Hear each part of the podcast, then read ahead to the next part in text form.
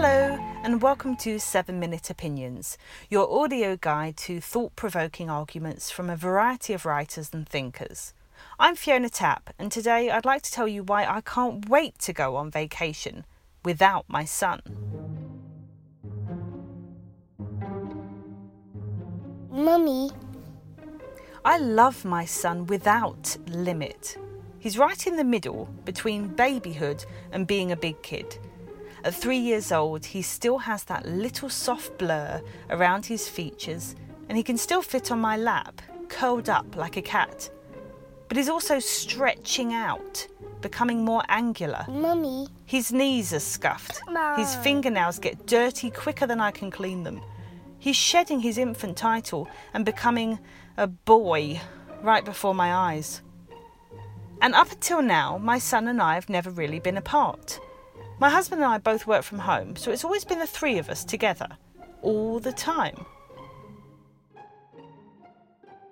Recently, by way of a combined Christmas gift and a customer service blunder, we found ourselves on the receiving end of a travel voucher and began to plan a family vacation. Then suddenly my husband said, What if just you and I went? Initially, we laughed it off.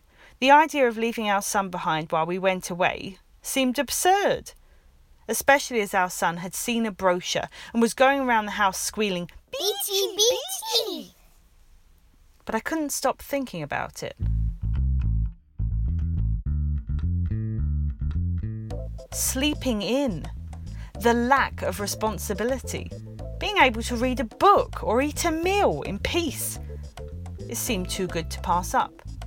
So I ran the idea past my husband again and saw his eyes light up. We were really going to do this.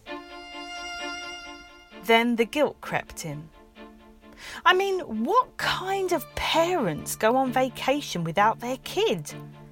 It's not like our parents ever did this to us. Is it selfish? But still, the appeal of all that free time, a whole week away, seemed too delicious to dismiss. So I called my mum, who thought it was an amazing idea, especially as she would be at our house on her annual visit and would happily, with my father, care for our boy. My husband's parents also agreed to help out, and so we did it. We booked a vacation without our child. Now that it's planned and paid for, I'm actually ecstatic about our upcoming trip. I will miss our boy, for sure. But I know he'll be well cared for, and honestly, I think my husband and I need this. So much changes when you become a parent that you inevitably lose a little of what made you a couple in the first place. So rather than see this as a selfish move, I'm actually now defending my kidless holiday as a way to focus on my marriage and return as a better parent. But not everyone shares my outlook. The travel agent we booked our trip with was particularly surprised after we'd chatted about our children for a little while to hear that mine would not be accompanying us. She double checked. So, just the two of you? A few friends mummy shamed me, saying things like, Oh, that's amazing, but I could never do that. As if we were actually planning on feeding our son to marauding lions rather than just not travelling with him. I'm not expecting our son to be too fazed by our departure. He's a very adaptable little fellow, and I'm a huge believer in generational learning. I know that my son's grandparents are fabulous role models for him. They have much to teach, and they have a lot more patience than I do. I also believe passionately that it is important for our son to see that his father and I value our relationship and that we will always commit to nourish our marriage for the benefit of our whole family. It's been a difficult start to the year for us.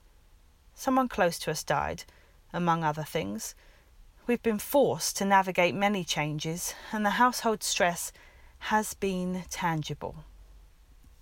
A little space and sun might be just what my husband and I need to get out of a yelling rut that we've fallen into as a way of dealing with the usual preschooler tantrums. Plus, studies have found that vacations lower stress, so that's almost like a doctor's permission slip to board a flight. right? I have to admit that before having a child, I probably would have been one of the naysayers. I would have thought it selfish and cold to go away without your kids. But then I got sucked into the void of full time parenting and I realised that it is exhausting being a mum. Quite frankly, I think he would probably like a little break from me too. But because I still feel a little guilty about leaving him behind, especially with his excited cries of beachy, beachy, we are planning another vacation later in the year for all three of us. And that does it for this episode of 7 Minute Opinions. Look out for new episodes every Tuesday on iTunes or wherever you get your podcasts.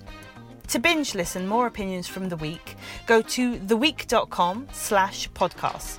And as a thank you for listening to this episode, we'd like to offer you four risk-free issues of The Week magazine. And to get those, visit theweek.com slash for free. I'm Fiona Tapp, and thanks so much for listening.